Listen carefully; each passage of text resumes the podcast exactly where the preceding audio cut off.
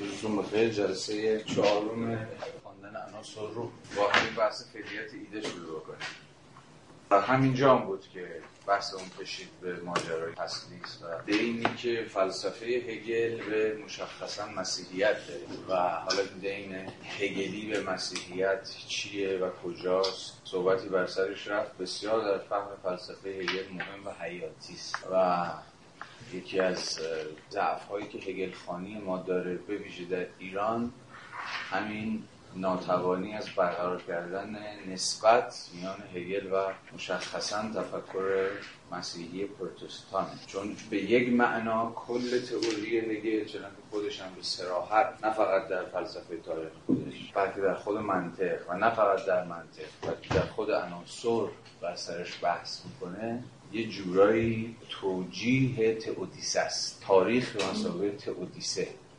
تئودیسه یعنی چی؟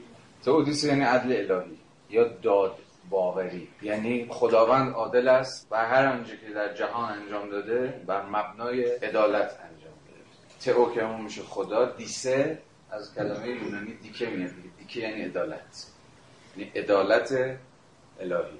کل پروژه هگل به یک معنا اینه. نشون بده که چرا به واقع طرح خداوند در تاریخ طرحی است مبتنی بر اسمی عدالت؟ چرا اصلا تاریخ و مبنای عدالت داره چرا تاریخ عادلانه است؟ حتی شرعی هم که اتفاق میفته چون مسئله مسئله شر چرا شروری هم که در جهان هست در نهایت ناتوان از اینه که طرح تئودیسه خداوند رو مختل بکنه. چرا در نهایت عدالت پیروز خواهد شد یا به تعبیری عدالت پیشا پیش پیروز شده و بر شر تونسته فائق بیاد؟ این نکته مهمی است. و تا جایی که به هگل مربوط میشه تلاشش اینه که نشون بده به چه معنا طرح جهان اون طرحی که خداوند برای پیشروند جهان کشیده بر مبنای خود لوگوس داره اتفاق یعنی تاریخ عقلانیه و عقلانی بودن برای هگل همانا عادلانه بودن خود جهان بر وفق یه طرح مبتنی بر تئودیسه یا چرا برای هگل در نهایت خدا همان لوگوسه؟ یعنی بین عقل و خداوند چیزی تمایزی اختلافی دعوایی وجود نداره. تو یکی. وقتی آقای هگل داره میگه که عقل در تاریخ داره گام به گام خودش محقق می‌کنه به زبان بی زبانی داره به ما میگه که این خود خداونده که داره داد باورانه خودش رو پیش می‌بره. حالا ما بارها و بارها به این داستان باز سر این موضوع بحث همان ایده ای که خودش رو فعلیت میبخشه که آخرین بحثی بود که هفته پیش درش سخن گفتیم در واقع ایده به مسابقه خود امر عقلانی دیگه. یا ایده ای که در واقع خود خداست. حالا با خدای هگلی هم آشنا خواهیم شد. خدا چی است؟ و این خدا هم خدایی است که بر روی زمین گام می‌گذاره. این خدای خدای متعالی نیستش. مثلا ترانسندنت نیست خدای هگلی اون بیرون بیرون از جهان بر فراز جهان و مسلط بر جهان چنین. خدایی که خود اصلا تاریخ قلمرو اکچوالیزیشنشه خدا داره خودش رو در تاریخ گام به گام تحقق میبخشه بر محور یه طرح عقلانی. که در عین حال یه طرح عادلانه هم هست. از همینجا بود پیش کشیدن بحث دین هگل به تفسیرش از مسیحیت. همون خدای پدر خدای پسر و روح القدس. این تسلیس این سگانگی که شما همیشه تو هگل می‌بینید. همه چیزی جوری داره سگانه پیش میره. جو خواستگاهش خواستگاه تسلیس مسیحیه. این اصلا اساس مسیحیته. خدای پدر پسر و روح القدس. ولی دعوای پروتستانتیسم و کاتولیسیسم یه جای دیگه است. بر سر خود مسئله فیضه بر سر مسئله وساطت. آیا فیض واسطه‌منده یا فیض مستقیمه یا هر چیزی شبیه بر سر این خود نهاد کلیسا. و حالا غیره و غیره. حالا خیلی موضوع بحثمون نیست. بنابراین گام به گام باید باره وقتی هگل می‌خونید گوشه چشم داشته باشید. چگونه هگل بر محوری رو تفسیر مسیحی داره میاد. خدایی که متعالی نیست بلکه به گونه immanent در ماندگار داره خودش رو تحقق میبخشه. و خود فیگور مسیح مسئله که هفته پیش ازش یاد کردیم خدای پسر نماد چیه؟ incarnation دیگه. خود مسئله تجسد جسمیابی. چیزی که تو هگل اسمش میشه objectification دیگه عینیت پیدا کردن یا externalization خارجیت یابی خداوند داره از خودش خودش رو داره externalize می‌کنه خودش رو داره objectify می‌کنه. خودش داره عینیت میبخشه در خود تاریخ. حالا تجسم این در خود ایده incarnation مسیحی یعنی خدای پسر و بعد حالا وحدت این دو خدای پدر خدای universal خدای انتزاعی خدای کلی خودشو در یک particularity یعنی در یک جزئیات در یک امر خاص تعبیر دقیق ترش در یک امر singular تکین خودشو incarnate می‌کنه و بعد دوباره این دوتا با هم در یک وحدت انضمامی روح القدس با هم یکی میشن. این طرح و این نقشه رو باید همیشه حواستون بهش باشه. حالا با این توجهاتی که دادم حالا دوباره برمیگردیم به خود متن. مطلق هم برابر با خدا می‌گیری. بله حتما. هیچ فرقی نمی‌کنه به این مطلق یا ببین هگل تا آخرا که نمیگه خدا مسئلهش خود ابسولوته. یعنی در نهایت ابسولوت همون خداست. ولی خدایی که باید حالا هگلی باید بفهمیدش. وجدان جمعی هم هست. یعنی چی؟ خب اولا بین همین دو تا باید تفاوتی بذاری نه. ابدا. به ویژه این کلمه آخری که گفته مطلق سرجمع آگاهی سوژه ها نیستش. یعنی اینجوری نیست که ما آگاهی سوژه ها رو جمع می‌کنیم جمع جبری و مثلا این میشه مطلق اصلا. این کلمه هایی که به کار بردی این ترمینولوژی ها خیلی ما رو یاد کی میندازه؟ وجدان جمعی آگاهی افراد. بیشتر دورکینگ میگه. حالا بر سر قرابت طرح هگل و طرح دورکیم هم ایده های من جلسات پیش دادم. بعدا که بیشتر بریم داستان باز خواهم گشت ولی اجالتا. با من بیاید به صفحه 106 رابطه فلسفه با فعلیت یعنی نسبتی که فلسفه با خود ایده اکچوالیتی داره. حالا می‌خوام با خود ایده اکچوالیتی گام ببرم. همین رابطه فلسفه با فعلیت هست که مورد سوء تفاهم قرار می‌گیرد. و از همین رو من به این اظهار نظر سابقم باز میگردم که دقیقا به این دلیل که فلسفه بررسی و کاوش در امر عقلانی است. باز همه بحث های هفته پیش رو باید به خاطر بیاریم. نسبت فلسفه فلسفه باید اون امر عقلانی رو مطالعه بکنه. امر عقلانی که واجد یه نظم در ماندگاره واجد یه نظم چیه؟ تاریخیه. یعنی امر عقلانی خودشو داره در تاریخ محقق می‌کنه. و به این دلیل آن چیزی که اکچوالایز شده اون چیزی که فعلیت پیدا کرده آن چیزی که تحقق پیدا کرده به زعم هگل در تاریخ به هیچ وجه بری از عقلانیت نیست. اکچوالیتی فعلیت یابی فعلیت یابی خود عقله خود عقله که خودشو داره محقق می‌کنه در مومنت های تاریخی. و فلسفه در مقام یک علم حواستون هست دیگه. فلسفه برای هگل یک علمه. علمی که به کمتر از حقیقت قرار نیست که رضایت بده. اونم چی؟ حقیقتی کلی حقیقتی یونیورسال. همه این مفاهیم در نهایت قرار به همدیگه برسن. تشکیل یه جور منظومه مفهومی بدن با هم. پس فلسفه در مقام علمی که دستن در کار فهم حقیقته و به اینم باز خواهیم مثلا فهم حقیقت حقیقت مندرج در جهان. نه.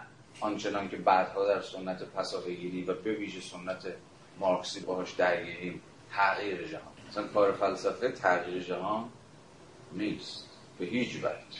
فلسفه فقط میباید جهان رو بفهم جهان خود در مقام اکچوالیتی عقلانی هست یا به تعبیری آنچه که باید باشه هست. بیشتر باز می‌کنیم. امروز با فرازهایی که از منطق خواهیم خوند دوباره به این طرح هگلی برمیگردیم و می‌بینیم که چرا در هگل ما اصلا باید باشد نداریم.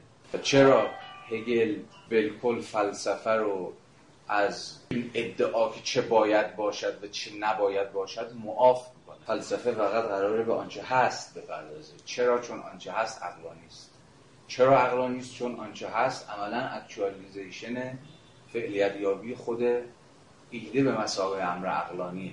ایده ای هم که باز باید حواستون چنان که گفتم به سویه های الهیاتیش الهیات مسیحیش در دیگه باشه. و از همین رو من به این اظهار نظر سابقم باز میگردم که دقیقا به این دلیل که فلسفه بررسی و کاوش در امر عقلانی است درک امر حاضر و امر بالفعل است.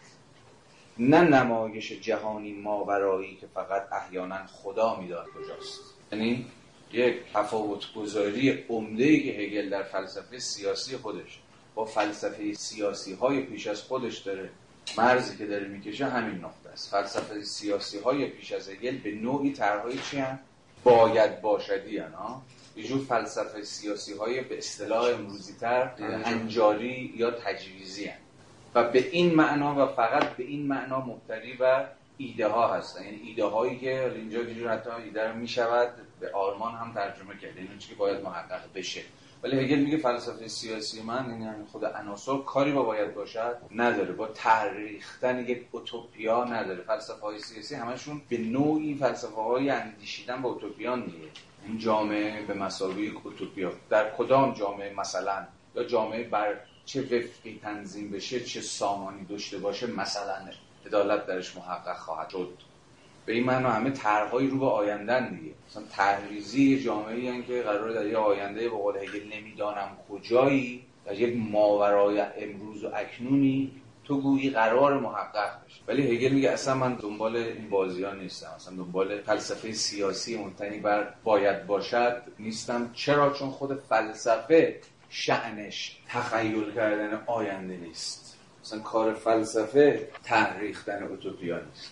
فلسفه صرفا چون که داره میگه باید خود the present یعنی اکنون رو امر حاضر رو که هیچ وقت در هیچ دوره تاریخی بری از اقلانیت نبوده رو بفهم حالا گیرم اقلانیتی در نخستین گام های شدن خودش. مثلا اون اقلانیتی در شرق هست یا اقلانیتی که شما می‌تونید در اکچوالیتی یونان باستان یا امپراتوری روم یا بعدها در جهان ژرمنی مسیحی ببینید ولی همواره ردی از اقلانیت سویه های از تحققیابی اقلانیت رو شما می‌تونید در امر حاضر فلسفه در اکنون فلسفه در هر دوری تاریخی بیابید. و فلسفه باید همین هسته اقلانی چیزها رو شکار کنه. حالا بعدها خواهیم دید که چرا این طرح گلی این گونه فهمیده شد که این بابا کاری کمتر از توجیه آنچه که هست نمی‌خواد بکنه و در نهایت طرحش به یه جور محافظه کاری نه فقط سیاسی بلکه یه جور محافظه کاری اصلا در فلسفه تاریخ ختم خواهد شد. و بحث خواهیم کرد که چقدر این فهم احیانا ثواب هست یا ثواب نیست. حالا باز بیشتر بریم.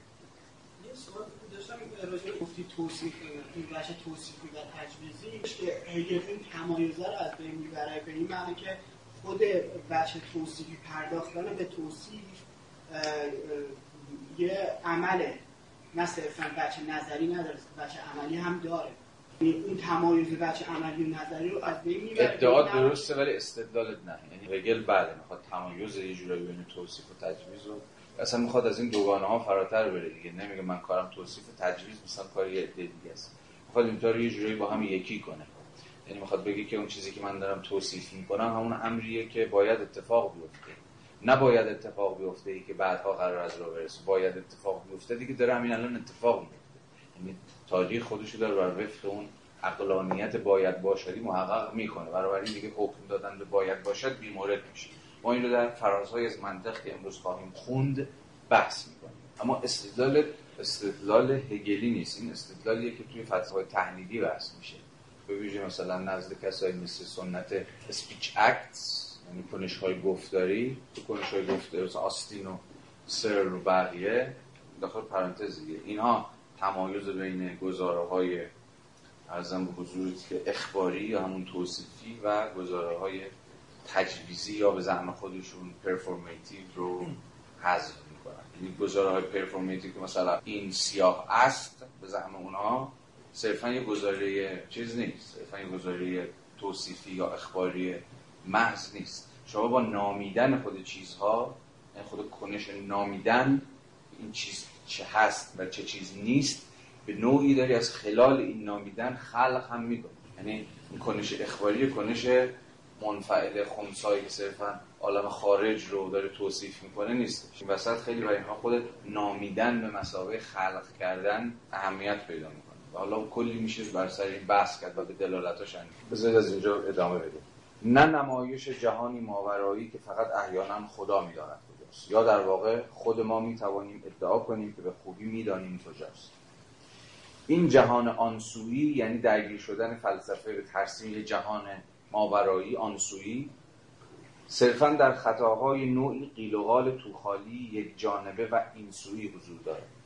در طول این رساله یعنی خود عناصر خاطر نشان ساختم که حتی جمهوری افلاتون نمونه مشهور از یک ایدئال بی اساس یعنی از همون فلسفه سیاسی که دستن در کار ترسیم اوتوپیان نیز ذاتا تجسم چیزی جز سرشت اخلاقیات یونانی نیست. و افلاتون از این مسئله با خبر بود که اخلاقیات زمانه اش تحت نفوذ اصل عمیقتری قرار داشت که می‌توانست درون این متن یعنی جمهوری خود را صرفا و به نحو بیواسطه همچون اون اشتیاق هنوز برآورده نشده که بعد هگل در رساله جمهوری می‌خواست این اشتیاق برآورده نشده رو برآورده کنه و تحقق ببخشه.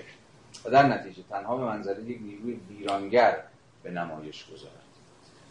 دو تا حرف داره می‌زنه یک جمهوری افلاتون از حیث اینکه دستن در کار طرح یک نمی‌دانم کجاه و کل فلسفهش رو بگه باید باشد داره منحصر می‌کنه یه طرح بی اساسه یه طرح یه طرح ایدالیستیه که میشه گذاشتش کنار و فراموشش کرد از این حیث. شما می‌تونید این رو با تفاوت فهم افلاتون و هگل از خود مفهوم ایده توضیح بدید. چرا جمهوری افلاتون بی اساسه به زم آقا؟ و طرح خودش طرحی از اساس عقلانی. چه ربطی داره به فهم تفاوت فهم هگل و افلاتون از ایده؟ ایده افلاتون خودش رو محقق نمی‌کنه در تاریخ یک خطی هست یک مرزی هست. این دو تا جهان از هم جدا می‌کنه. جهان ایدئال رو از جهان واقعی از جهان محسوسات از جهان به زم افلاتون جهان دوکسا این هم جهانی که ما داریم توی زندگی می‌کنیم یا به زبان تمثیلی طرف خودش جهان سایه ها جهان سایه های هم جهانی که الان توش هستیم دیگه. جهان امور همین دوکسا ها یعنی باورهای رایج همون کامن سنس ها فلسفه هم ما کارش به زم افلاتون فراتر رفتن از چیز دیگه از این کامن سنس و عوض دوکسا باید بچسبه به پیستمه اون خود حقیقت. ولی برخلاف در طرح هگل شما با چنان که گفتیم ایده ای که حضور داره در جهان مواجهید. به تعبیر شبه هگلی خداوند داره در تاریخ قدم تاریخ فقط صحنه نظاره داورانه خدا نیست. از بیرون. خداوند خودشو داره محقق. اصلا فهم قایت شناختی تاریخ آقای هگل فقط در گروه همین فهم. همین فهم الهیاتیه. اینجوری این فهم قایت شناختیش الهیاته.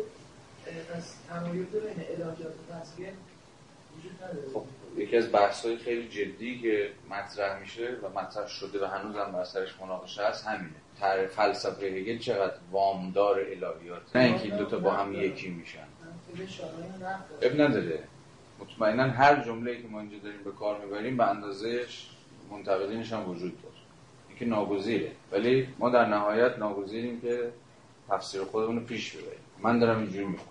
فکر کنم مثلا هگل الهیات مسیحی رو شما از هگل بگیرید هیچ ازش نمید اگر اون کاری که آدورنو می‌خواست با هگل بکنه. هم یعنی هم مستلزم وفاداری به هگل بود و هم بیشتر مستلزم خیانت به هگل یا نشون دادن اینکه چطور طرح فلسفه نظرورز هگل که هم مبتنی بر آشتی و فاق اومدن بر تضادها و فلان و بهمان و غیر و غیر است در نهایت چیزی نیست جز یک ایدولوژی چون ایدولوژی کارش چیه؟ درز گرفتن شکاف ها فائق اومدن سوری بر تناقض و تضادهایی در تاریخ هست ولی آدورنو در مقام یک منتقد خصم ایدولوژی به معنی دستگاه های این همانساز خواهد روی هم شکاف ها وایسه دیگه. این شکاف ها رو نمیشه درست این آشتی در نهایت یک آشتی چیه؟ دروغی کاذب. و هزینه بسیار گذافی هم به ما تحمیل کرده و اون چی بوده؟ حذف ناین همانی ها دیگه. از امور سینگولاری که در نهایت روح هگلی همه اینا رو تو خودش بلعیده. همه اینا رو یه جورایی توگویی در خودش حذف یا از اون بالاتر به زمان ناتوانی در فهم شهر.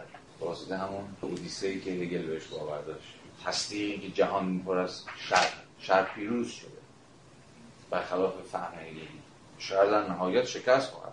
چون تاریخ قلمرو خداست. حالا بماند حالا این نکته دومه که خواستم بگم در این فرض. به رغم این هم اما هگل داره میگه با وجود بی اساس بودن جمهوری افلاتون به مسابقه طرح ایدالیستی یا اوتوپیک بهتره بگیم اما خود آن اخلاقیاتی هم که افلاتون داره در جمهوری ترسیم می‌کنه بی بهره و بی نسبت با اون اخلاقیات جهان یونانی که خود این بابا درش روزگار میگذراند نیست. یعنی به حال یه پایی باز حتی اون طرح ایدالیستی هم باز یه پایی در وضعیت انزمامی خودش داره یا به تعبیر دقیقتر نوعی اشتیاق هنوز برآورده نشده که افلاطون سعی کرد برآوردهش مثلا زیستن در یک جامعه آشتی یافته به تمامی سازمانمند.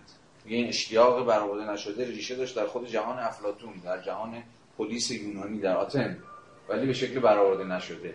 و آقای افلاطون سعی کرد در جمهوری این رو بهش تحقق ببخشه برای فهم این شما باید تاریخ یونان بدونید. دیگه تاریخ تکوین خود جمهوری رو.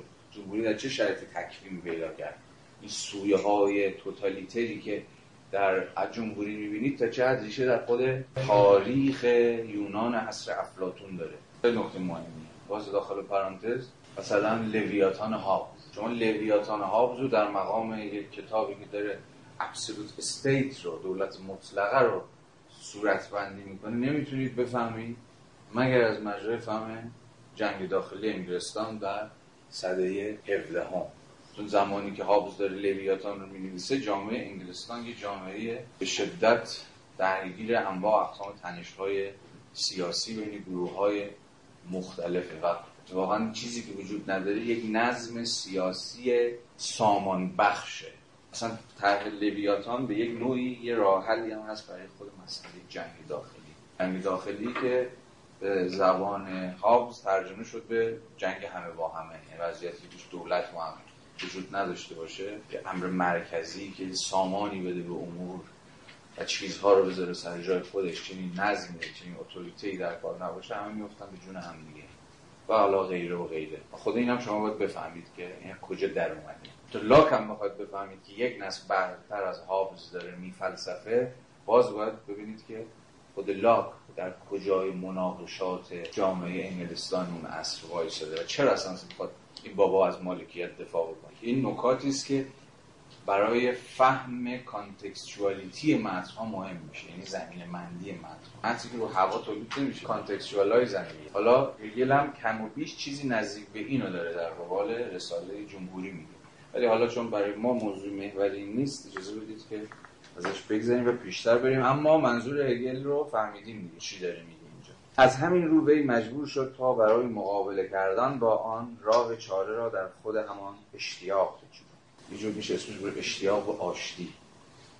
اشتیاق به همین جامعه توتالی اورگنایزد جامعه تماما سامان یافته تماما انضباطی شده اگه می‌شود از یه ترم یکم متأخرتر استفاده جامعه آشوب زده از افلاطون اون اشتیاق خودش رو بر جمهوری به نوعی توبویی داشت محقق. اما چاره که وی نیاز داشت میبایست از بالا آمد. و در نتیجه وی می‌توانست پیش از هر چیز آن را تنها در صورت خارجی ویژه از اخلاقیات یونانی بیابد. بدین وسیله وی تصور کرد که می‌تواند بر این نیروی ویرانگر غلبه کند و بدین وسیله مهلکترین ضربه را و انگیزه عمیقتر نهفته در پس آن یعنی شخصیت آزاد نامتناهی وارد گفتیم که یکی از دعاوی هگل در کتاب عناصر اینه که آن چیز که جهان باستان رو و مشخصا خود جهان یونانی رو و ایزن جهان رومی رو از جهان مدرن که برای او همون جهان مسیحی جرمانیک باشه جدا می‌کنه شخصیت آزاد نامتناهی. یا در یک کلام سوبژکتیویته جهان مدرن سوبژکتیویته کشف مثلا سوژه اما شخص اما فری پرسونالیتیه ما امروز احتمالا دوست داریم اسمشو بذاریم فرق جهان یونانی تصوری یا تصور درستی از این نداشت و افلاتون در طرح جمهوری خودش در نهایت راه رو اتفاقا برای به یک معنا خفه شدن شخصیت آزاد نامتناهی فراهم می‌کنه. اصلا سوبژکتیویته وجود نداره یا حق اصلا وجود نداره. حق به فرد بودن حق به تعبیر بهتر حق به شخص بودن بین پرسن حالا ما با مفهوم پرسن چنان که بعدش رو دادیم در همان فرازهای آغازین بحثمون در عناصر آشنا خواهیم شد. و بعدا با مفهومی که قرار دگردیسی پیدا کنه به سوژه و بعد دگردیسی پیدا کنه به شهروند. در حال هگل چیزی داره میگه شبیه به بحثی که ما بارها در این کلاس هم سرش بحث کردیم. آشتی فرد با دولت در یونان باستان در نهایت به آشتی به تعبیری می شود گفت که سرکوبگران است. یعنی درست فرد و دولت ظاهرا دارن در هماهنگی با هم زیست می‌کنن. ولی تنها به شرط اینکه فرد اونقدر فرد نباشه دیگه. یعنی اونقدر رو فرد بودن خودش و اینکه راهش از راه بقیه جداست. و اینکه اصلا می‌خواد اخلاق مدینه رو خیلی متفاوت از اخلاق مدینه همون پلیس زیست بکنه خیلی رو اینا اصرار. به محض اینکه شما با یه جور سوبژکتیویته ای سرکار داشته باشید که بیش از اندازه داره رو تمایز خودش دست می‌ذاره رو فرد بودن خودش و داره جهان دکساها رو یعنی جهان کامن سنس رو به سنگ روی سنگ بند نمیشه اگر کامن سنس نباشه دیگه. امروز ما در همه جوامع مدرن هم همینن. حالا ما اسمش چی می‌ذاریم؟ کامن سنس رو؟ در جهان جدید؟ همون چیزی که یه جور از خلال تولید یه جور سوبژکتیویته های هماهنگ حکم یه جور ملات اجتماعی رو بازی می‌کنه. چی می‌ذاریم اسمش رو فرهنگ. در یونان شما چیزی رو کالچر که ندارید. فرهنگ ندارید. فرهنگ خودش به مسابقه امر که تولید همبستگی اجتماعی می‌کنه بر محور اما چی؟ اجماع و توافق همین فرهنگ. و بعدها باید بحث کنیم. بر سر خود تولید اجتماعی خود فرهنگ. فرهنگ چجور تولید میشه؟ نقش دولت ها در تولید فرهنگی چیه؟ و فرهنگ چگونه داره به زبان گرامیشیایی اگر حرف بزنیم از مجرای اسمی تولید هژمونی که هژمونی هم همون اجماع تولید توافقه. داره سوسایتی از حول رو جامعه مسائل کل رو انگار نگه داره. حالا این تاریخ خاص خودش این وقتی شما در تمدن یونانی با یه جور شکاف بین فرد دولت مواجه میشید تکلیف روشنه دیگه. فرد باید قربانی بشه. باز دوباره بازگشت و همون مثال معروف سقراط. سقراط دقیقا به این دلیل که داره در برابر کامن سنس پلیس ایستادگی می‌کنه. یعنی اون چیزی که همگان بهش باور دارن. همون فرهنگ به زبان امروزی ما. به زبان خود افلاطون دوکسا کارش اینه که دوکسا رو بزنه. نشون میده این دوکساها چقدر باورهای غلطی هم. باورهایی هم که خیلی زمین سفتی ندارن. شلو بلن یه تکون بدی ممکنه فرو بریزن. برای همین هم یکی از اتهامات آقای سقراط در دادگاه چیه؟ داری زن جوانان ما رو خراب می‌کنی دیگه. حتی اتهام همیشه تاریخ بوده دیگه. برای یه جور بلعیدن فردیت همیشه این بوده. جامعه فرهنگی داره یه کامنسنسی داره یه باورها و ارزشهایی داره که به محض اینکه سه افراد که در قسمت مزاحم یا نابهنجار پیدا بشن که بخوان زیر سوالش ببرن یا از در مخالف خانی یا هر چیز شبیه این در بیان باید بردشون رو کند. به صورت مسئله عمده برای هگل اینه که چجوری میشه برای این شکاف فرد و دولت که تمدن یونانی در نهایت نتونست برایش فارغ بیاد در اون مثال مشهور سقراطیش. این شکاف فارغ و این دوتا رو به گونه انزمامی با هم آشتی داد. وقتی می‌گوییم به گونه انزمامی یعنی چه فرد همچنان تعین خودش رو در دولت به مسابقه فرد داشته باشه اما در این حال به چیزی بزرگتر فراتر و ورای خودش هم وصل باشه. یعنی به زمه هگل این دولته این امر کلی تر از فرد. یعنی هم فرد هم امر کلی. در بدن اما دولت. باز هم اصرار می‌کنم که کتاب اخیرا ترجمه شده و بسیار خوب بیان آزاد و دموکراسی در آتن رو بخونید. دقیقا همین داستان ما رو داره که شیوایی و به دقت بحث نشر نگاه معاصر هم منتشر کرده. ترجمه خیلی خوبی هم تو یه فصل فقط به همین داستان اختصاص داره. چرا آتن سقراط رو کشت؟ چی شد اون دموکراسی یونانی؟ اینقدر دموکراسی که ما بهش مینازیم چجوری میشه سقراط رو می‌کشه. در مقام فرهیخته در این فرزند خودش دیگه. سقراط تمثال یونانی فرهیخته است.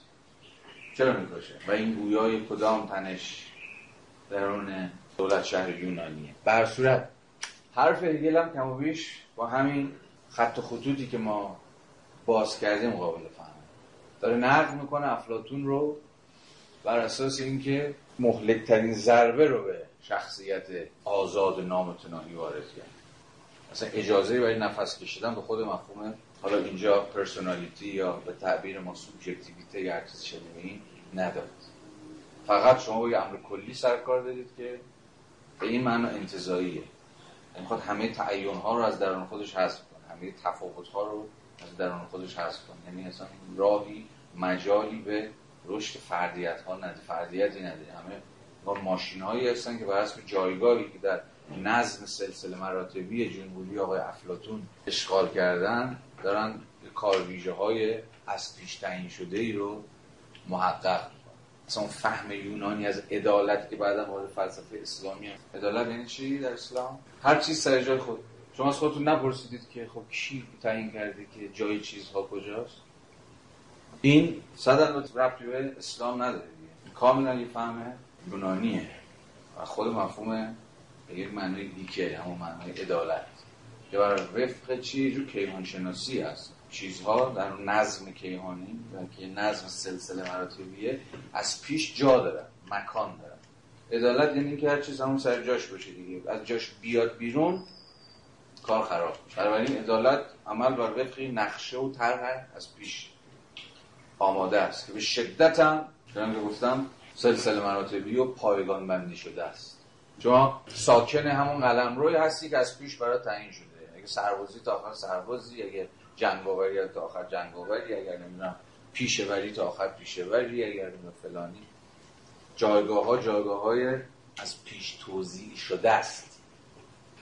یعنی شما با یه باز توضیح جایگاه ها سرکار ندارید. و درش یه جور تغییر و تحول و دگرگونی و به زبان امروزی ما تحرک سعودی و تحرک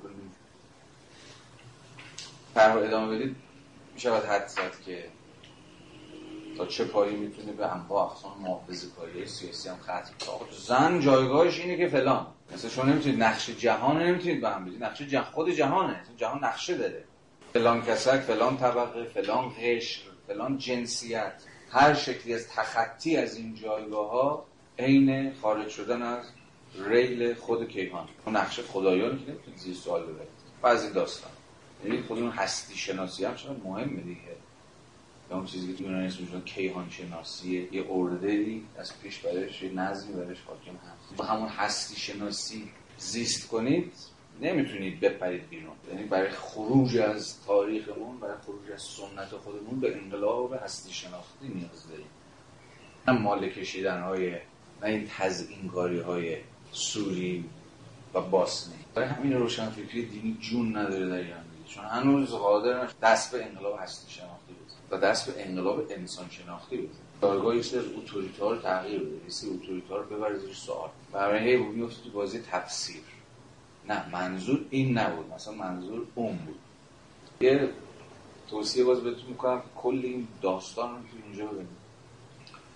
یه گفتگویی فکر می‌کنم پرداخت پرشنگی با یه در واقع روحانی بر سر مسئله همجنسگرایی در اسلام حالا بر محور تفسیر داستان لوط در واقع. از همه این بازیایی که ما گفتیم اینجا میپاشه بیرون خودشون نشون میده. زیر بناهای بحث شما دنبال بکنید نراقی کجا وایساده؟ داره سعی می‌کنه مثلا از یه اقلیتی که ما تازه فهمیدیم که اونا حقی دارن دیگه. همین چجوری می‌خواد دفعه در این حال می‌خواد درون همون جهان سنت هم باشه. و حالا اون بابا. جالبه دیگه اینا دنبال کردن اینا ما رو به جای جالبی میرسون چرا در نهایت بیار به نظر آخونده پیشوز بازیه؟ چون با خودش شفاف دیگه. حالا اما با این همه افلاتون عظمت روح خود را توسط این حقیقت به اثبات رساند که اصلی که ویژگی مشخصه و متمایز کننده ایده افلاتونی بر آن استوار است همان نقطه محوری است که انقلاب جوانی در شرف وقوع برای مبتنی است. حالا اینجا هگل عملا فهم خودش از ایده رو می‌ذاره تو دهن افلاتون صورت ایده افلاتونی نداریم. شما این رو به مسافه ایده آقای افلاتون نباید بخورید آنچه عقلانی است بالفعل است و آنچه بالفعل است عقلانی قبل از اینکه بریم رو منطق لطفا باری دیگر در پرتو این بحثا اون فراز هفته قبل رو با هم بخونیم. یه ورق بزنید بیا صفحه 108 از آنجایی که امر عقلانی توضیح این دیگه توضیح این جمله این همانی امر بالفعل و امر عقلانی. از آنجایی که امر عقلانی که مترادف با ایده است. ایده هم همون عقلانی ایده و عقل یه جوری برای یکی. از آنجایی که امر عقلانی که مترادف با ایده است با راه یافتن به وجود خارجی بالفعل می شود این امر عقلانی در وفوری از صورتها نمودها و شکلها پدیدار می شود و هسته اصلیش را با جامعی از رنگهای روشن می پوشاند که آگاهی از آغاز در آن سکونت دارد. اما تنها مفهوم است که می تواند برای یافتن زربان درونی و کشف تپش پیوسته و مستمر آن حتی در بطن اشکال بیرونیش به درون آن نفوذ کنه اما وضعیت بینهایت متنوعی که در چارچوب این خارجیت شکل می‌گیرد خارجیتی که خود را به منزله ذات در بطن آن آشکار می کند یعنی این ماده نامتناهی و سازماندهی آن موضوع بحث فلسفه نیست. پرداختن به آنها دخالت در اموری است که فلسفه هیچ سرکاری به آنها ندارد و می‌تواند زحمت اظهار نظر در خصوص این که از دوش خود بردارد باز چند تا نکته هست در این تماس. با اولین نکته که آشنایی امر عقلانی خودش رو خارجیت میبخشه خودش رو بالفعل می‌کنه اینجایی که می‌دونست چیز دیگری هم همون هفته پیش بحث کردیم. اشکال متنوعی داره این خارجیت یابی ایده یا فعلیت یابی عقل. یعنی میگه؟ وفوری از صورتها نمودها شکل. این عقل و اشکال مختلفی در طول تاریخ خودش محقق کرده. اینجا به شکلی جای دیگه به شکلی دیگه یه جا بیشتر یه جا کمتر. ولی باز اینو باید شما بر حسب جور فهم تاریخی متوجه باشید. یعنی یه جا بیشتر یه جا کمتر. از کم و زیاد معنی کمیش نباید بفهمید. یه فهمید تکاملی باید درکش کنید قلم روش کجاست؟ قلم رو تاریخی. باز اون جمله هیچ لحظه از تاریخ نبوده که واجد امر عقلانی خاص خودش نباشه. و کار فلسفه هم دستیابی به خود اون هسته هست. هسته عقلانی که حالا افاظی از فرم ها و شکل های مختلف غالب های مختلف جوامع مختلف فرهنگ های گوناگون به قول بازین بابا صورت ها و نمود ها خودش رو محقق کرده. اما فلسفه باید به تراسوی جهان نمود. فلسفه کاری با اپیرنس نداره. یه جورایی برخلاف تصور کانتی دیگه که عقل اختبند قلم روی چیه؟ پدیده هاست قلم روی نمود هاست یعنی چیزها آنچنان که خود را بر ما می در کسوت تجربه ها تجربه ها تجربه تجربه کردن هم در زمان و در مکان دیگه. هم همین صورت هاست. هم همین نمود ها اپیرنس ها همین فنومن ها. حالا برخلاف هگل می‌خواد بگه که تو فلسفه. اگه می‌خواد فلسفه باشه به مثابه جو علم باید از سطح نمود یا آن چیزی که اسمشو گذاشته بود چی؟ سطح contingency ها باید فراتر بره تا بتونه به خود necessity دست پیدا کنه چون عرصه نمود و ظاهر و صورت و شکل و اینجور چیزا عرصه contingency ناضرورت یک بار به این شکل بار دیگه به شکل دیگه. عرصه چیه؟ بخت و تصادف. آن یادتونه؟ فراز قبلی. یا عرصه چیه؟ arbitrariness. خود خودسرانگی جایی که arbitrariness وجود داره جهان واجد انگار اصلا نظم عقلانی نیست.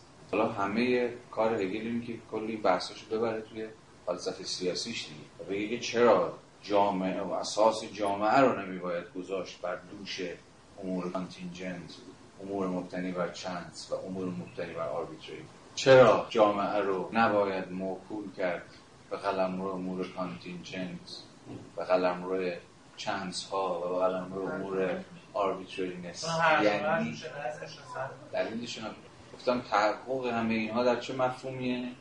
چرا نباید گذاشت دوش این مفهومه؟ مردم! هگل خسم مفهوم people ه. هگل عناصر مردم تعین مشخصی نداره مشکل آقای هگل و دموکراسی همینه. دموکراسی فقط در پرتو قلمرویی که بهش contingency حکمفرماس ممکن بشه. مردم هم که خودسرانگی محض. نقدش مثلا به سنت روسویی همینجاست. خواهیم دید. چرا اینقدر با روسو داره میجنگه؟ سنت قرارداد اجتماعی چرا سر ستیز داره انقدر هگل و بعدها چرا مارکس در نقدش به عناصر فلسفه حق خواهد از دموکراسی دفاع کنه فقط دموکراسیه که برخلاف تصور هگل می‌تونه امر کلی و امر جزئی رو هم آشتی بده.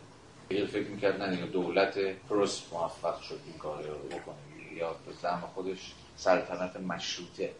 جور constitutional monarchy می‌تونه این دیالکتیک رو برقرار کنه. دیالکتیک امر عام و امر خاص. بین امر کلی و امر جزئی. ولی مارکس میگه فقط دموکراسی مارکس جوان هم خیلی منجوره دیگه یعنی هنوز ما نداریم.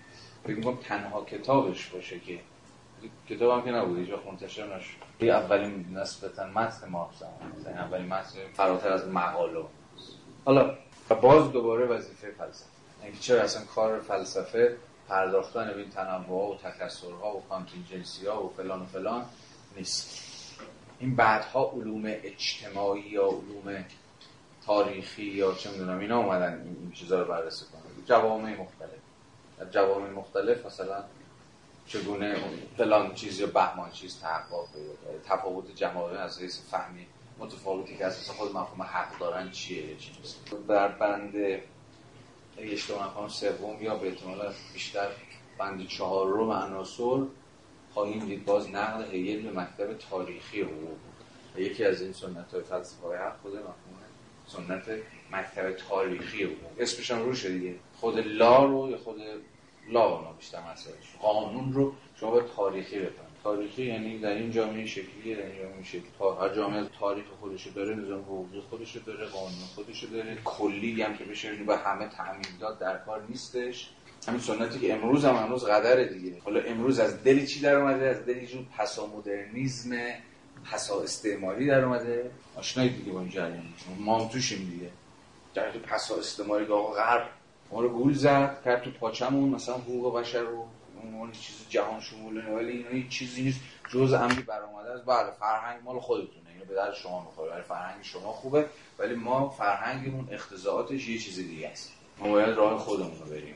ما باید نظام حقوقی خودمون رو جالب اینه که می‌دونید خیلی قبل از این اینا بحثایی بود که آلمانیا را انداخته بودن. در برابر جریانات لیبرالیسم انگلیسی در برابر انقلاب فرانسه که مولد حقوق کلی بودن دیگه universal rights حقوق جهان شمول.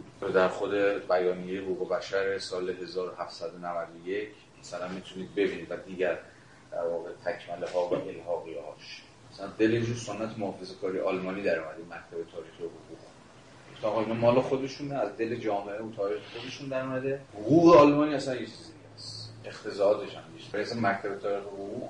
در بیخ و بنیاد خودش سنت محافظه کارانه بود. چرا گفتم هم از یک سربری ایستادن در برابر امواج انقلاب فرانسه و خود سنت لیبرالیسم انگلیسی. جای این بحثایی که الان ماها داریم مثلا ما سلمون ها اینا داریم اون موقع در خود اروپا وجود داره. انگلیسی شدن انگلیسی ها می‌خوان قانون خودشون رو به ما تحمیل کنن. قومیگرایی مومیگرایی اینا اواخر قرن 18 و اول قرن 19 صورتش صورت مسئلهش توی بحث های حقوقی بود. و بعدها در اواخر قرن 19 هم بحث های نسبگرایی فرهنگی که مطرح شد. حالا انگلیسی ها در قبال آمریکایی ها مطرح کردن ترم آمریکایی شدن.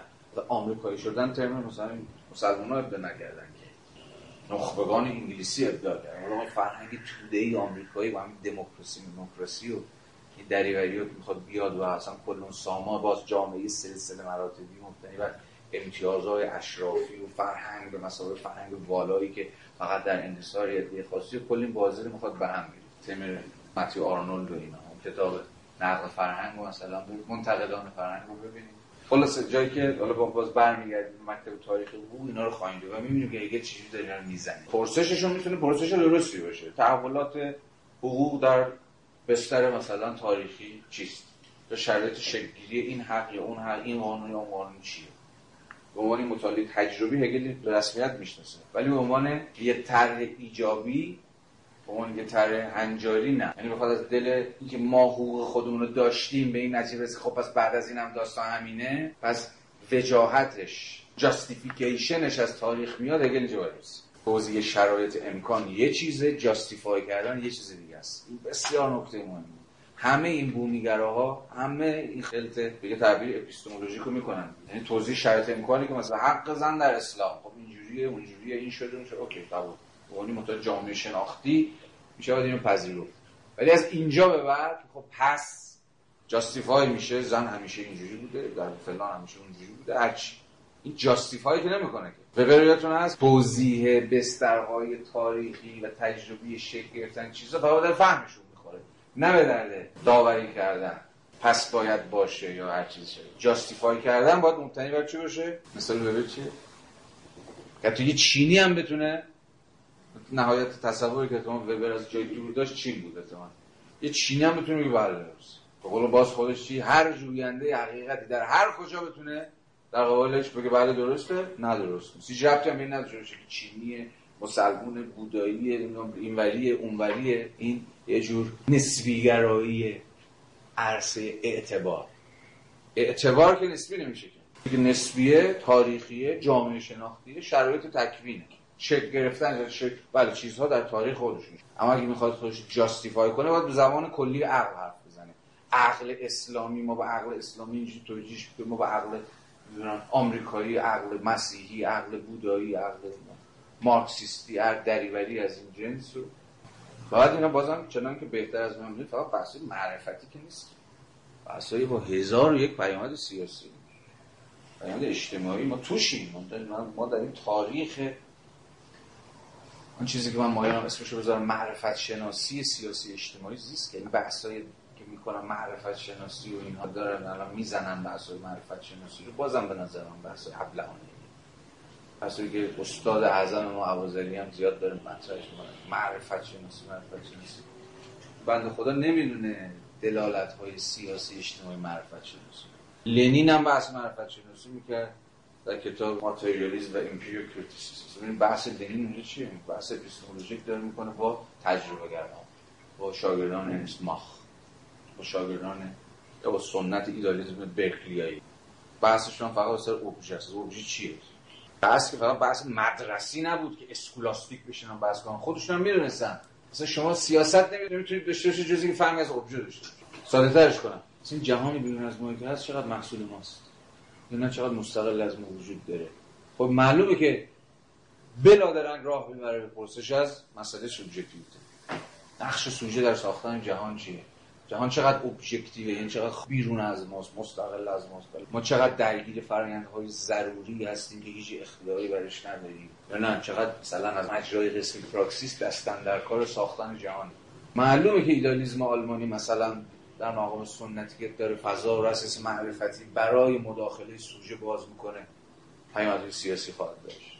داره سوژه رو می‌کشه بالا دیگه. ایدالیسم کارش می‌کشه بالا سوژه رو. یه شعنی میده در برابر جهان. کل سوژه فردا پس فردا فراتر از مرزهای معرفت شناختی یه حقی هم برای خودش می‌خواد در قانون جامعه دیگه. اصلا معرفت شناسی اینا رو نباید به یه بحث های کنسایی که حالا چه فرق می‌کنه این باشه اون باشه. سرریز داره نشت می‌کنه. دلالت های زمینی داره. همون نقلی که خودش وارد و این عقل در یعنی خیلی خب مارکسیستی رو بذاریم کنار شرق رو بذاریم کنار. نهایتا یه داره. اون تعیین هم بیشتر شاید خودش رو تحمیل کنه اینکه صرفا وام خب پیوند بین عقل و قدرت و اینها همواره مطرح بوده. ولی مسئله عمده اینه که باز در نهایت این خود عقله که می‌تونه و میباید خودش رو از اینکه ابزار تحمیل سازوکارهای قدرت باشه خلاص بکنه. عقل نه این عقل مسئله بسته بی تعیین بودنش نیست.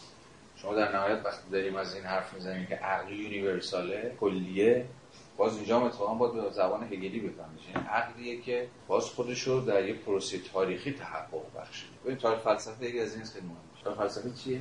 روایت که نکرده هگل بگه مثلا افلاطون می‌گفت فلانی می‌گفت.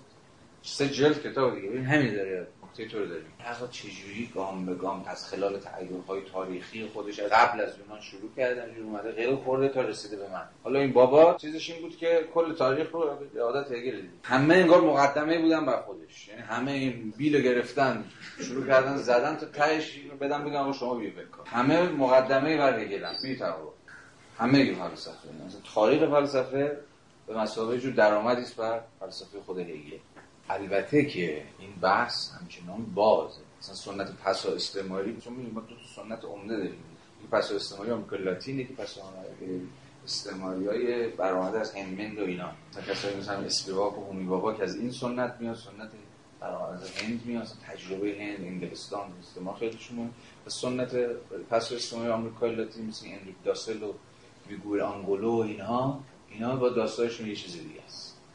و البته جفتشون هم خون هگل رو بخورن سیر نمیشن. چون فکر می‌کنیم تخم لق عقلانیت یوروسنتریک رو هگل کاشت. تحقیق که قلمرو تحقیقش کجاست؟ اینجاست. همینجاست. این بغل. جهان ژرمانی به این معنی خود هگل هم باید هگلی کرد. یعنی نه به این معنی نه هگل غلط می‌گفت عرصه عرصه گشودگی کسرت عقلانیت هست. تو مال خودتون داری من مال خودم دارم. و در نهایت جهان یک جهان نیست. ما ساکن یک جهان نیستیم. ما ساکن جهانهای موازی هستیم. و مبنای چیز خودت داری. دهن اینو می‌زنه سرویس می‌کنه دیگه عقل درون جهان بینیه جهان بینی مفهوم مزخرف جهان بینی مثلا فلانی و بهانه مثلا حقی نداره. مثلا حق ندارم باشم جهان بینی مزخرف ما سری از آدم پیشا پیش نیستن. مثلا نام ندارن نام ندارن یعنی نامیده نشدن. حالا چه برسه به حق؟ نسبی بازی ها و این حالا تلاش های بسیاری شده برای فایق اومدن برای این داستان.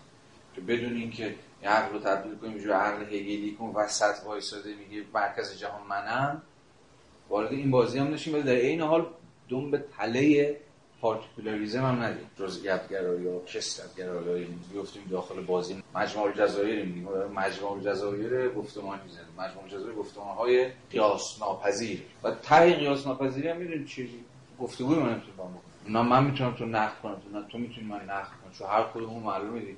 مثلا جهان چیزی نیست جز form of life form of life های متکثر دیگه. حالا اینجوری زندگی من اینجوری زندگی دوست داره بکشه دوست داره آتیش بزنه دوست داره اعدام کنه دوست داره قصاص کنه دوست داره پوست بکنه دوست داره سنگسار کنه. هزار مثلا همه خوشگلترین و قشنگترین و بهترین رو داریم. ولی بر مبنای همون دیکه. ولی هر سر جای خودش. هم اندازه که حقشه بهش رسیده دیگه بیشتر از این بخواد دیگه از هر عدل الهی داره میاد.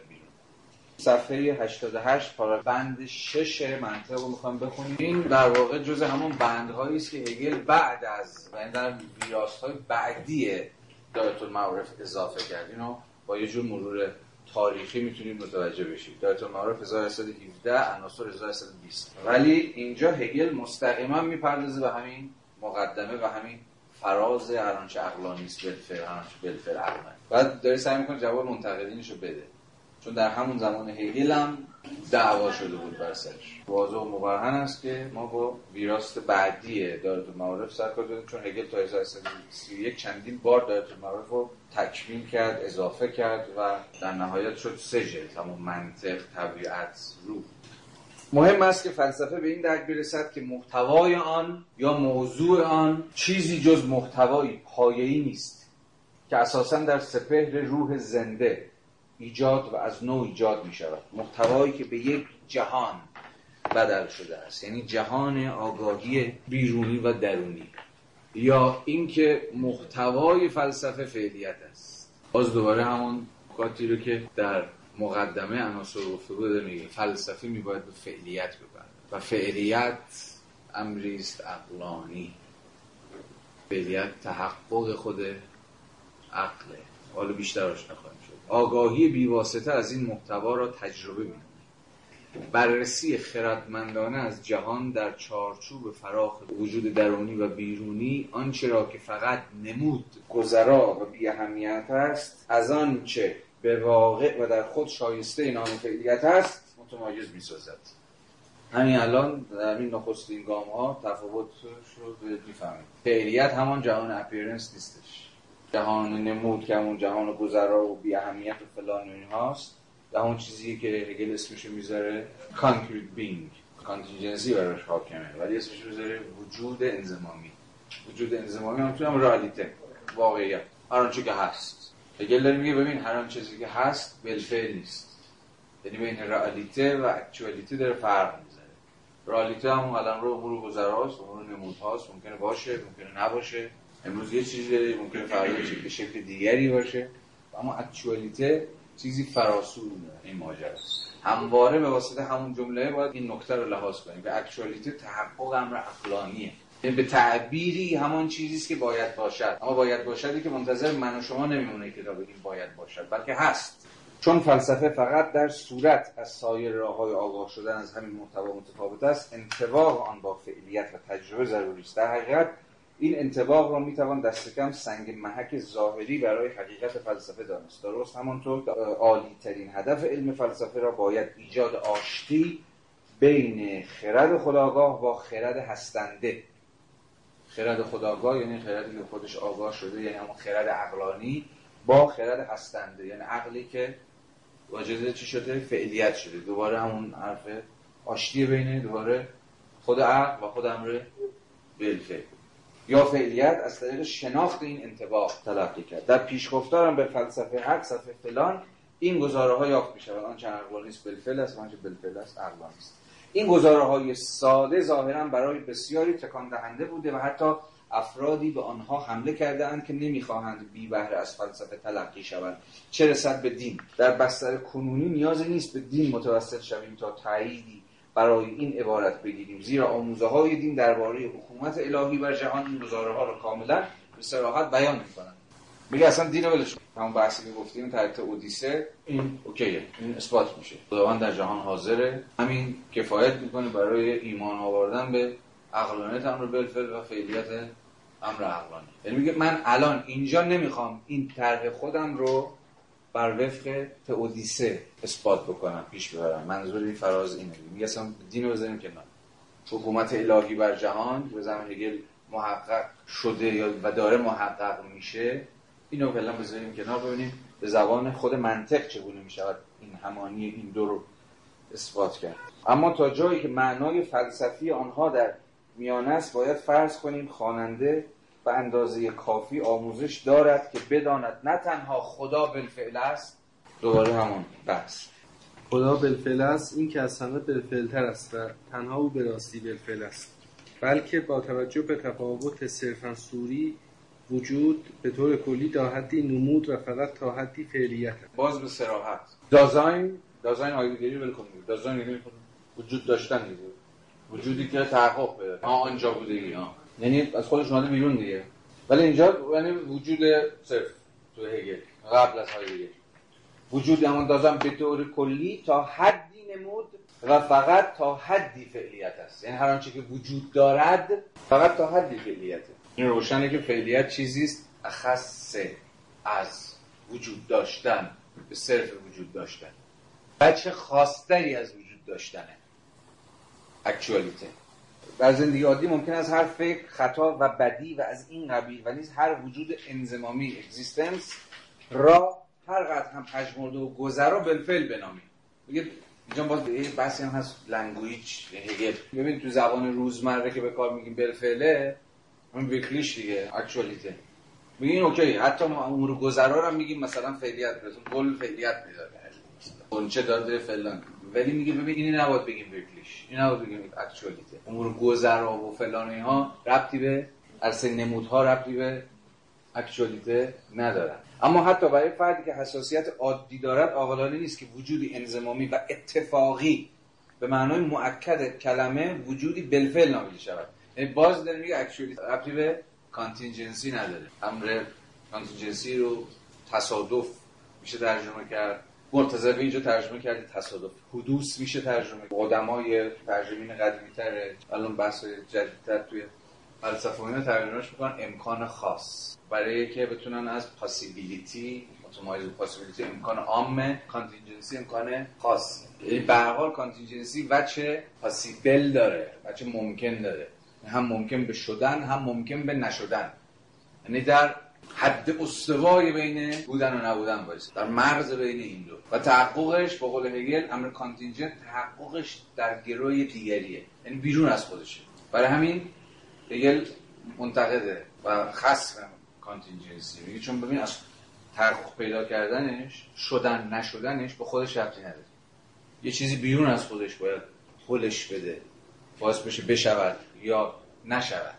این وابستگی امر contingent وابستگی به بیرون از خود وابستگی به غیر خود اون رو برای هگل تبدیل می‌کنه به یک وضعیت به یک معنا مشکوک که فلسفه اصلا نباید اساس خودش بذاره رو فلسفه قراره که امر از خود برآیند رو که بنا به اقتضائات درونی خودش عمل می‌کنه رو به رسمیت بشناسه. با اون باید کار کنه. و این چیزی نیست جز concept. concept ه که در self movement خودش از درون خودش پیشروی می‌کنه. وجود انضمامی و اتفاقی ارزشی بیش از چیزی ممکن آها ندارد.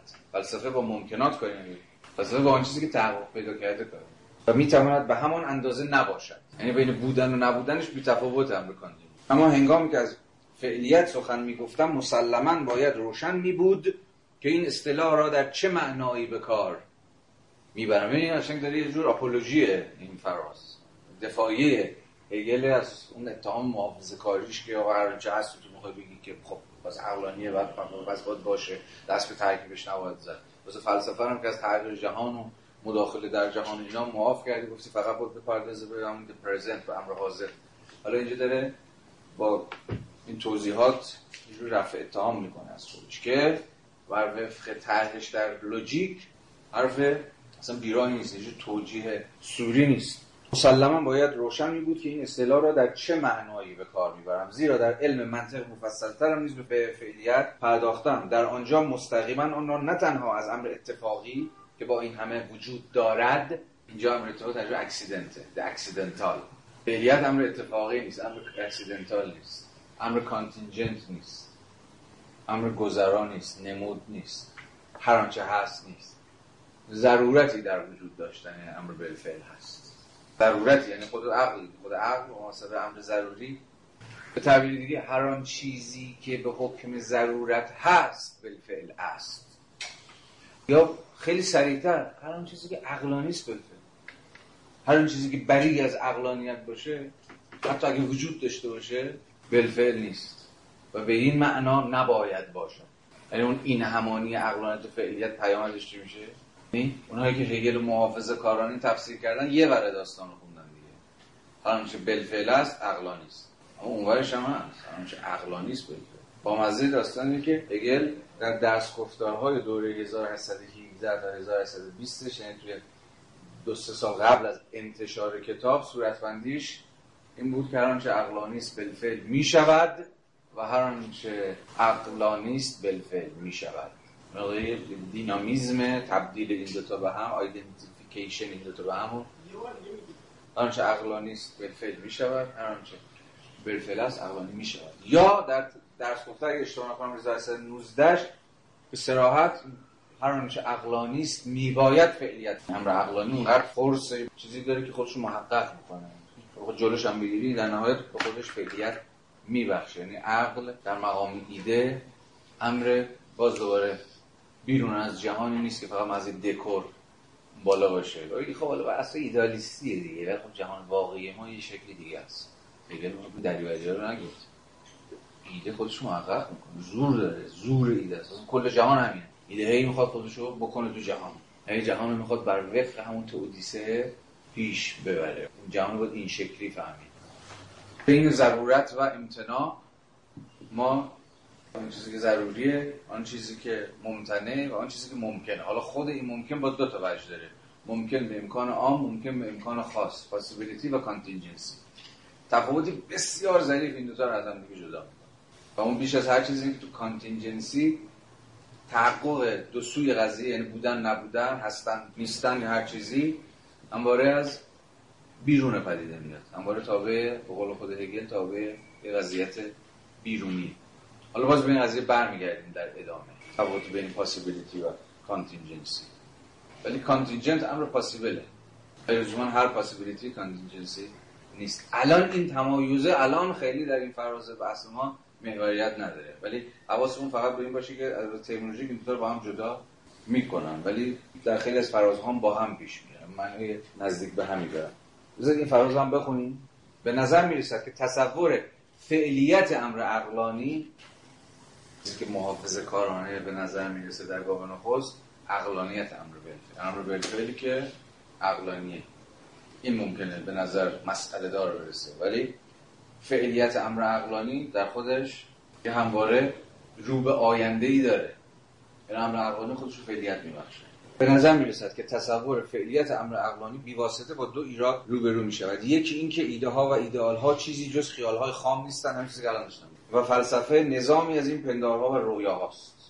دیگه میگه اصلا چه چیزی نیست. یعنی ایده های انتزاعی دارید حرف می‌زنید الان مثلا تصور از فلسفه هم همین دیگه. یه جهان معلوم نیست کجا و معلوم نیست کی و چگونه ای داره ارجاع میده که درش همه چیز انگار به همون شکلی که باید باشن. و به این مرزه میشه نادیدش گرفت. آقا بیا بحث زمین بیا بحث چیز بکن. ولی کار اگل اینه که فلسفه رو از این آنسو بودگی خودش خلاص کنه. بگه تو فلسفه باید جا همین چیزی که اینجاست.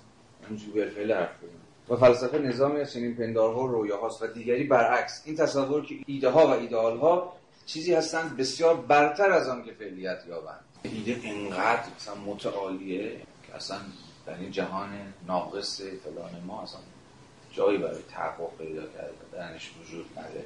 این هر دوتا رو داره میزن یا به همین منوال چیزی هستند چنان عقیم که نمی‌توانند برای خود جایگاه چیزی بالفعل را بیابند. با این همه جدایی فعلیت از ایده به ویژه برای آن نوع فاهمه ارزشمند است که رؤیاهای انتظایاتش را امری حقیقی تلقی می کند و درباره بایدی که مایل است به ویژه در سپر سیاست تجویز کند باد می کند گویی جهان باید منتظر می بود تا یاد بگیرد چگونه باید باشد اما نیست. پیدا میگه از این نیست. ما قرار نیست بیستیم تا جهان آنگونه بشود که باید باشد.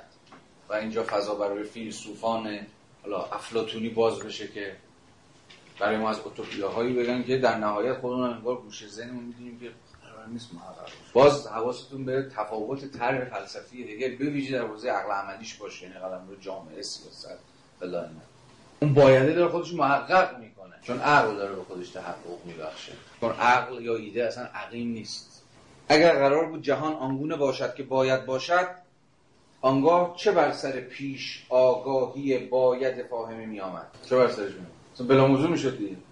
اگه جهان آنگونه می بود که می باید می بود دیگه باید بودی در قبالش موضوعیت نداشت. جهان بود آن چیزی که می باید بود که باید نباید نداشت. هنگامی که فاهمه باز یادتونه دیگه سه مرحله فلسفه نظرورز فاهمه دیالکتیک و نظرورزی. هنگامی که فاهمه این باید را در مقابل ابژه ها نهادها و موقعیت های پیش با افتاده و ظاهری و گذرا قرار می‌دهد ابژه هایی که ممکن است اهمیت نسبی برای زمان معین و برای محافل معینی داشته باشند آنگاه این فاهمه در حقیقت شاید حق داشته باشد که چیزهای بسیار یا بیا بد که با معیارهای کلی و صحیح منطبق نباشد. چه کسی آنقدر باشعور نیست که نتواند ببیند پیرامونش انبوهی چیزهاست که به واقع نباید اینگونه باشد؟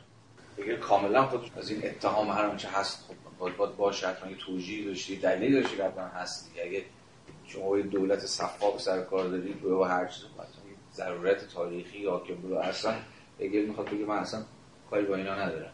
اینکه اصلا یه فهم پیش با افتاده است. یه اینقدر عقل داشته باشه بابا داره میگه.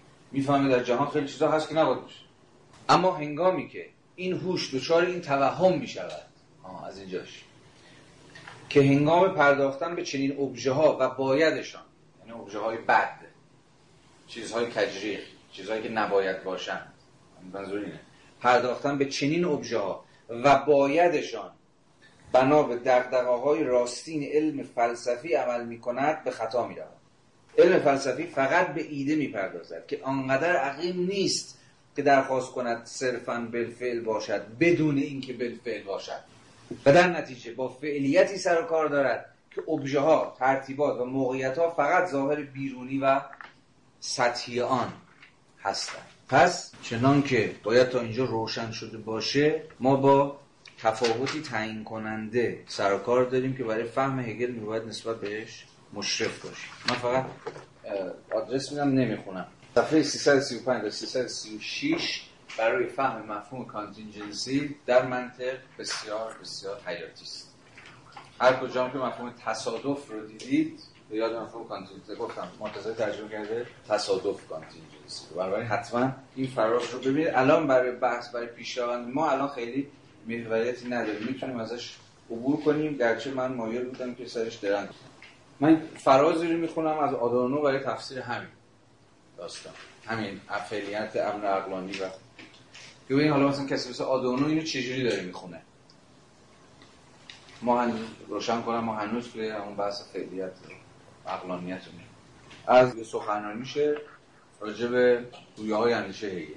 هگل با بست و توسعه فلسفه استعلایی برآمده از نقد عقل محض از طریق نظریه این همانی عقل با آنچه وجود دارد یا همان امر بالفعل و بدل ساختن آن به نقد خود آنچه وجود دارد باز به مثلا امر بالفعل یعنی نقد هر شکلی از ایجابیت جهان را نیز یعنی همان چیزی که تئودیسه اش هدف و برنامه اصلی وی را تشکیل می‌دهد در تمامیتش به منزله شبکه‌ای در هم تنیده از گناه محکوم می‌کند. که همان گونه که میفیستوفلس در فاوست می‌گوید هر آنچه در آن وجود دارد سزاوار نابودی است حتی این ادعای کاذب که جهان با این همه جهانی نیک است این خواست مشروع را در خود دارد که جهان بالفعل باید نه تنها به صورت این ایده که در تضاد با آن است بلکه به صورت مجسم و تمام به جهان نیک و آشتی یافته بدل شود.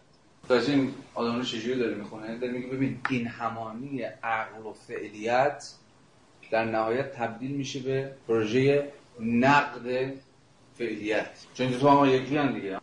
هگل این یکی گرفته ولی واسطه یکی گرفتن اینها در نهایت امر بالفعل رو یا اصلا شما بگویید خود هر آنچه وجود دارد رو. حتی اینجا آدمانو تمایز بین رئالیته و اکچوالیته رو جدی نمی‌گیره.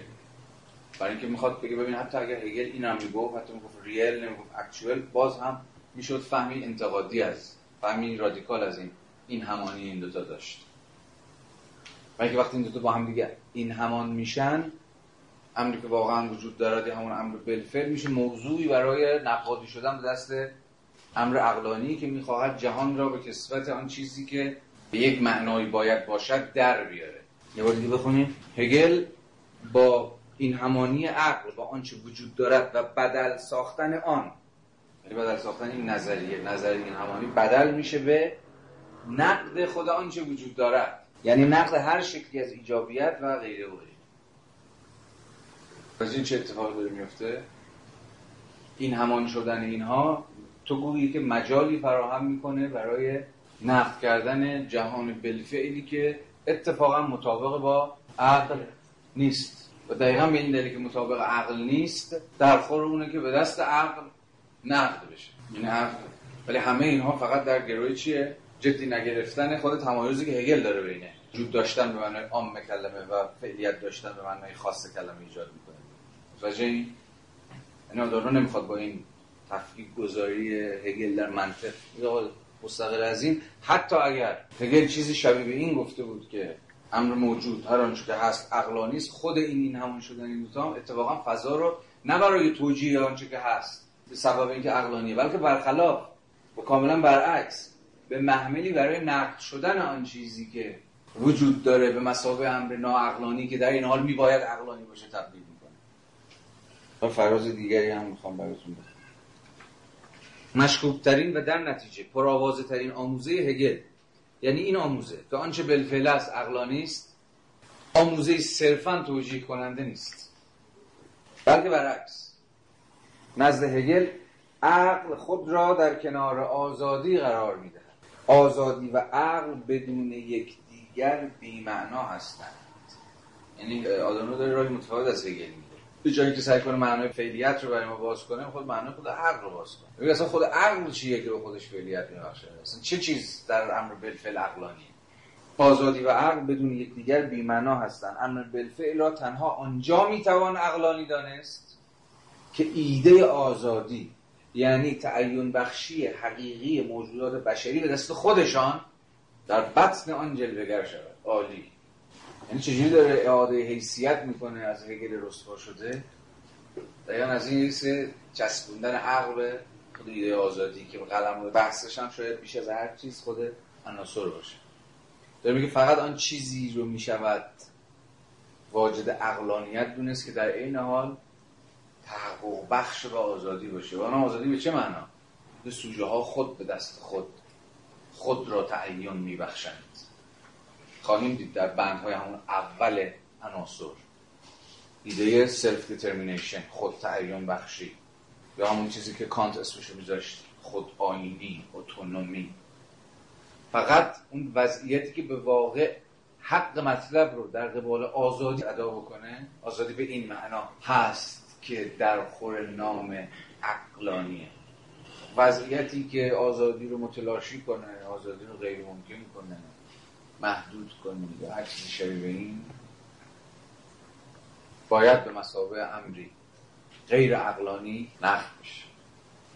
و فراز آخر حالا دوباره برگردیم به همین صفحه 109 پاراگراف دو. بنابراین این رساله تا آنجا که با علم سیاسی سر کار دارد چیزی جز تلاش در جهت درک و توصیف دولت به منزله موجودیتی ذاتا عقلانی نخواهد بود.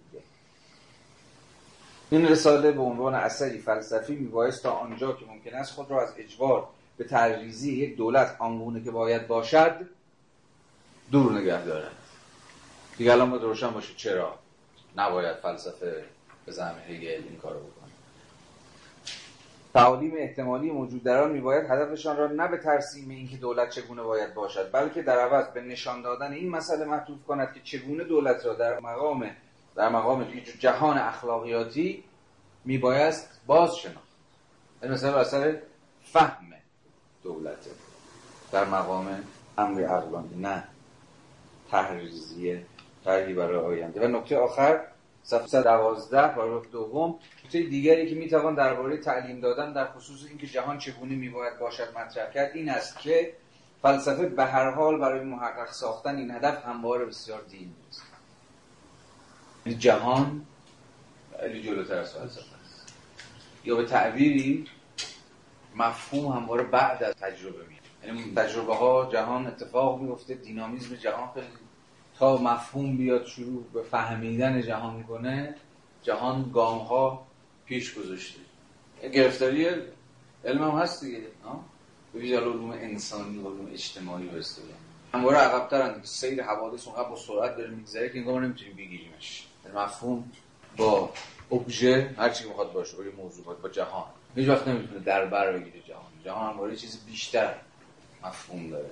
این فلسفه در مقام اندیشه جهان تنها زمانی آشکار می شود که فعلیت فرایند تکوینیش را پس باز دوباره گوشه ذهنتون نگه دارید. actuality در آقای هگل همواره تکوینی. اینجور generative یعنی داره خودش شکل میده اکچوالیتی به تعبیر. همواره اکچوالیزیشن فعلیت یابیه. و به حالت تکمیل شده خود دست یافته است. به یک معنا عناصر چیه؟ طرح فلسفی است برای فعلیتی که تو گویی به تکمیل رسی. یا به آخر رسی. به غایت خودش رسی. همون جهان در جهان مسیحی ژرمانیک. این فقط در اون لحظه تاریخی بوده که می‌شده عناصر رو نوشت.